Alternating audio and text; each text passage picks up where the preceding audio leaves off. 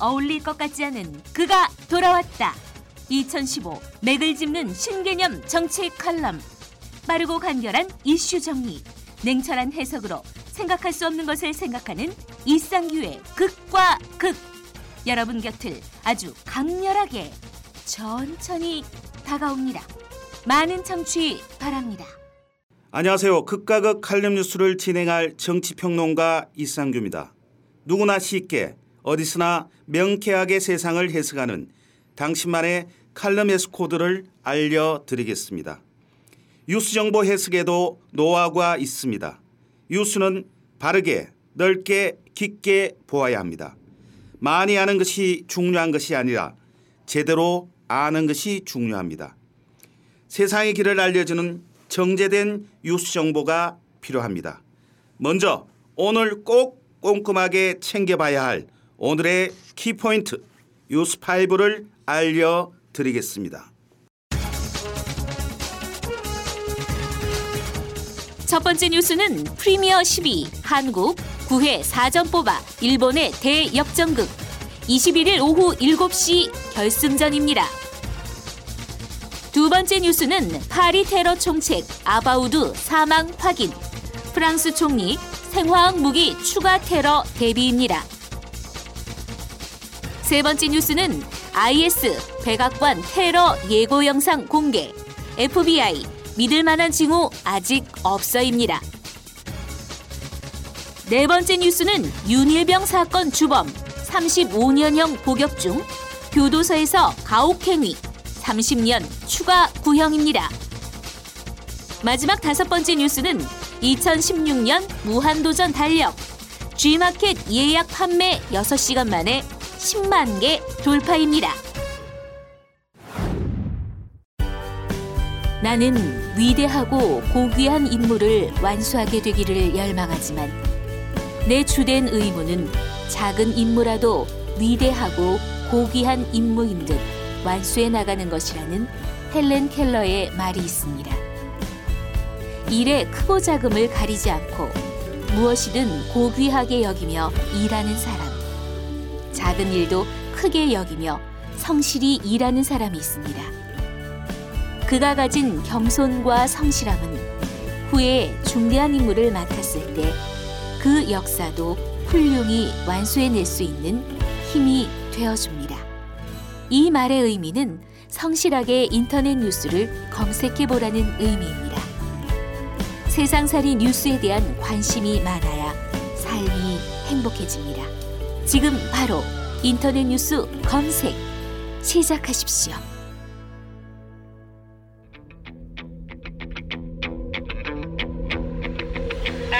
오늘의 극과 극 칼럼 뉴스의 주제는 대형마트 규제 적법 대법원 판결에 대해서 이야기하도록 하겠습니다. 먼저 국민일보, 한국일보가 주장하는 핵심 칼럼 내용입니다. 국민일보 사설 대법원 판결 존중해 골목 상권 살리기 더 구체화돼야 대형마트의 영업시간 제한이 정당하다는 사법부의 최종 판결이 나왔다. 대법원 전원 합의체는 19일 이마트, 홈플러스 등 6개 업체가 서울 성동구 등을 상대로 제기한 소송 상고심에서 이같이 판시하고 피고 측의 손을 들어줬다. 이 사건은 1심과 2심 판단이 엇갈려 최종심이 주목됐었다. 1심은 상생 가능한 유통구조를 만들기 위한 규제라며 원고 청구를 기각한 반면 항소심은 정반대로 영업 제한이 부당하다고 판단한 바 있다. 이번 대법원 판결로 사건이 파기 환송됐지만 대형마트 규제의 법적 분쟁은 소송 제기 이후 3년 만에 사실상 종지부를 찍게 됐다. 대형마트 영업 제한은 전통시장과 골목 상권을 보호하기 위해 2012년 유통산업 발전법이 개정되면서 시작됐다. 지방자치단체 조례에 따라 오전 0시에서 8시 영업이 제한되고 매달 둘째, 넷째 주 일요일은 의무 휴업일로 지정됐다. 하지만 사회적 논란이 끊임없이 벌어졌다. 전통시장 보호 효과가 크지 않을 뿐더러 대형마트 임대 매장 업주의 권익이 침해되고 소비자 선택권은 제약을 받는다는 이유였다. 대법원이 지난 9월 공개 변론까지 열어 각계 의견을 들은 건 이 때문이다. 한국일보 사설 대형마트 규제 적법 판결 서민 상권 육성책 따라야 대법원은 사안의 중요성을 감안해 사건을 전원 합의체에 회부한 뒤 공개 변론을 열어 각계 의견을 듣는 등 판단에 신중을 기울였다. 그동안 대형마트들은 의무 휴업이 전통시장 활성화로 이어지지 않을 뿐 아니라 지방자치단체의 영업 제한이 재량권 남용이라고 주장해왔다. 당연히 중소기업과 소상공인 업체는 대규모 점포와 중소 유통업의 상생 발전이라는 법의 취지를 재확인했다며 환영하고 있다. 이번 판결이 다행스럽기는 하나 그렇다고 전통시장이나 구멍가게 등 골목 상권이 살아날 것인지에 대한 의구심은 여전하다.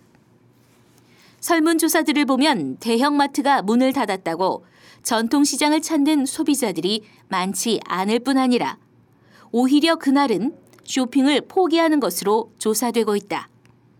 이는 소비자들의 구매 패턴이 자가용을 이용할 수 있는 대형마트나 홈쇼핑, 모바일 쇼핑 등으로 전환되면서 전통시장을 찾는 빈도수가 줄어들고 있기 때문이다.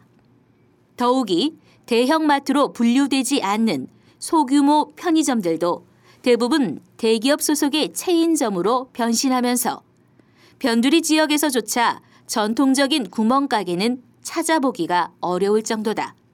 미국에서도 오래전부터 월마트 등이 들어서면서 마을 상권이 고사했다는 보고서와 리포트가 수없이 나와 있다.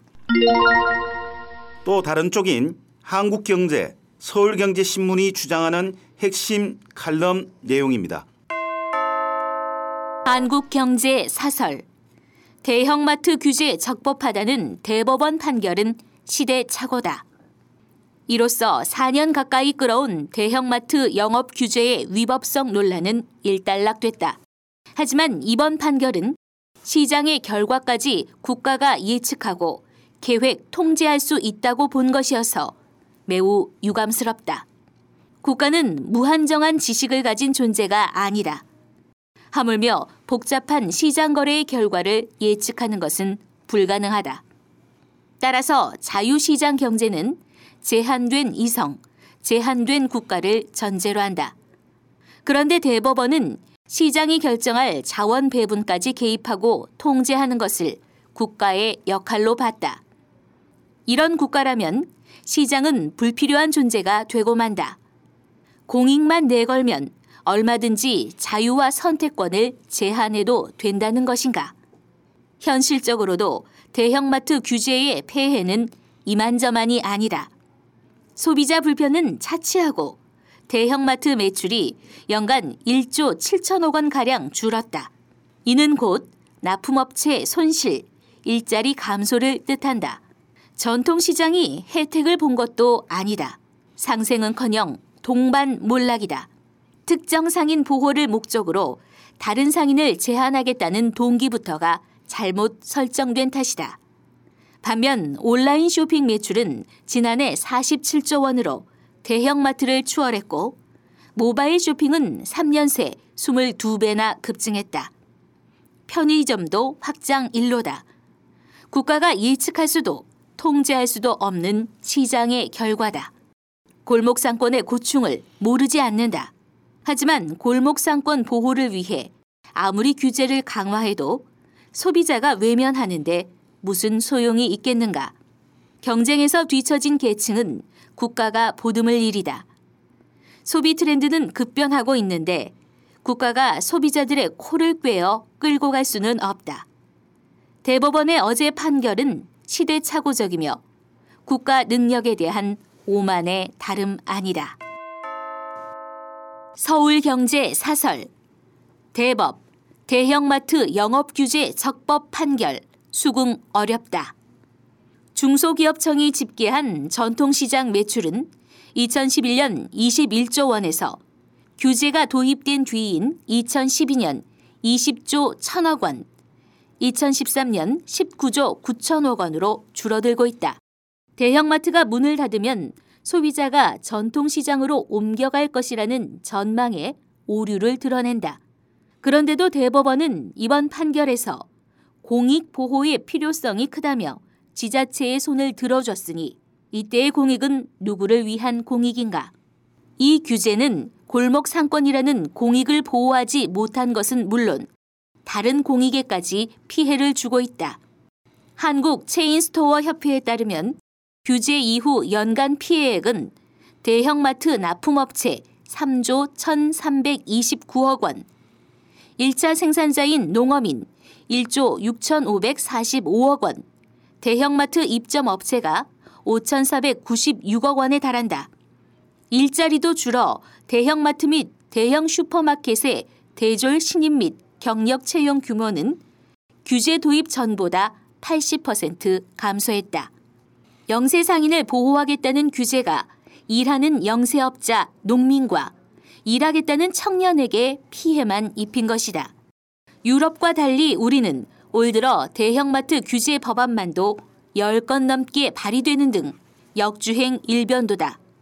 오죽했으면 한국 규제학회가 지난해 의원 입법 규제 관련 보고서에서 19대 국회가 만든 최악의 의원 입법 규제로 대형마트 영업시간 제한 조치를 꼽았을까? 긍정적 효과가 보이지 않는 규제를 되레 인정해준 이번 판결을 수긍하기 어렵다. 극과 극 양쪽의 핵심 칼럼 내용을 살펴보았습니다. 오늘의 주제는 대형마트 규제 적법 대법원 판결에 대해서 청취자 여러분들에게 다음과 같은 칼럼 해석 코드를 말씀드리겠습니다. 대법원은 이번 판결은 사회적 약자를 위한 공익적 규제의 중요성에 무게를 뒀습니다. 대법원이 중소유통업과 상생발전, 근로자의 건강권 보호 등 규제로 달성하려는 공익은 중대하고 보호해야 할 필요가 큰 반면 영업의 자유나 소비자의 선택권의 본질적 내용이 침해됐다고 보기는 어렵다고 밝힌 이유입니다. 점원을 둔 이마트 등은 법상 점원 도움 없이 소매하는 점포로 규정된 대형마트가 아니어서 규제 대상에서 제외해야 한다며 기계적으로 해석한 항소심 판단도 배척했습니다. 일단 대형마트로 등록됐다면 점원 도움 여부를 살필 필요가 없다는 것이 대법원의 설명입니다. 소송은 일단락됐지만 전통시장 할수가 문제는 앞으로 더욱더 고민해야 할 문제입니다. 대형마트가 문을 닫을 경우에도 재래시장으로 발길을 돌리는 소비자가 많지 않기 때문입니다. 소비자들을 자연스럽게 전통시장으로 돌리게 할 환경을 조성하지 않는 한 상권 부활은 꿈꾸기 어렵습니다. 지자체와 전통시장의 혁신적 대책이 뒤따라야 할 것입니다. 아울러 대법원 판결 취지를 헤아려 대형마트와 중소상인의 상생 노력이 계속돼야 함은 두말할 나이가 없습니다. 사실 현행법 테두리 안에서 대기업 골목 상권이나 전통시장과의 상생을 위해 대형마트의 골목 상권 진출을 자제시키는 것 외에는 별다른 대안이 없는 상황입니다. 대형 유통기업들은 포화 상태인 좁은 국내 시장보다는 해외 시장을 개척하는 전향적 방향으로 전략을 새롭게 짜야 합니다.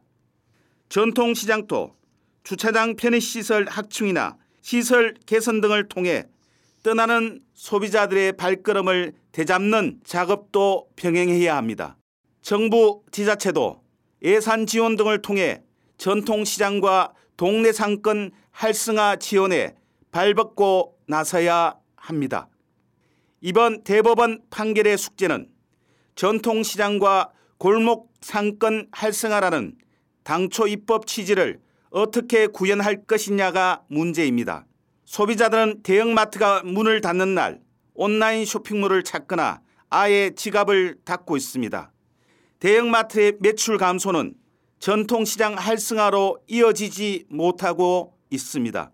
대형마트에 납품한 농어민들이 타격을 받는 부작용까지 불거졌습니다.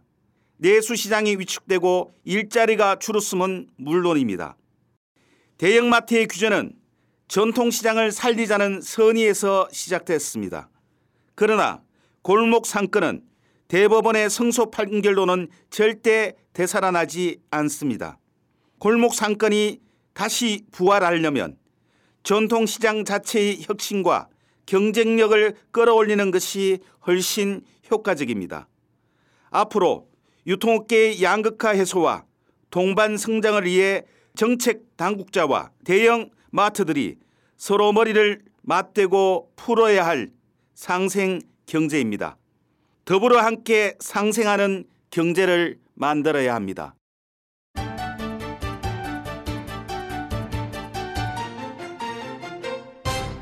오늘은 대형마트 규제 적법 대법원 판결에 대해서 이야기했습니다. 사람은 서로 떨어져 있으면 한 방울에 불과합니다. 함께 모이면 모두가 바다가 됩니다. 우리는 자신만을 위해 살 수 없습니다. 천 개의 가닥으로 다른 사람들과 연결되어 있기 때문입니다. 사람들은 서로 협동함으로써 자기들이 필요로 하는 것을 훨씬 쉽게 마련할 수 있으며 단결된 힘에 의해서 사방에 그들을 포위하고 있는 위험을 훨씬 더 쉽게 모면할 수 있다는 것을 깨닫게 됩니다. 사람이 존중받는 사회를 꿈꾸기 위해서는 서로 상생해야 합니다. 편안한 휴일 보내시기를 간절히 기원합니다. 당신이 세상의 희망입니다. 당신이 행복해야 세상이 행복합니다. 이상으로 이상규의 극과 극 칼럼 뉴스를 마치도록 하겠습니다. 저는 다음 주 월요일 자정에 다시 찾아뵙겠습니다. 감사합니다.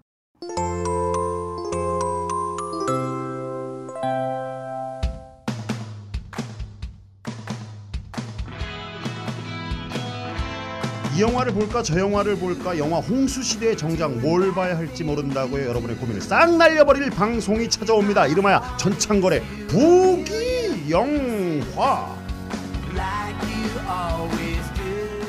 대한민국의 영화 키드들을 설레게 했던 전창걸의 유쾌한 수다 전문 성우들과 함께 발랄 통쾌한 재현 그리고 전문가를 초빙해서 들려주는 깨알 같은 뒷얘기까지 신개념 영화 방송이 여러분을 곧 찾아갑니다. time.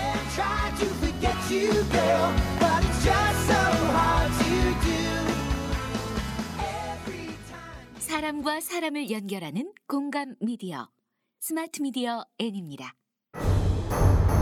방황하고 좌절하는 디지털 컨텐츠 전사들이여 더 나에게 오라.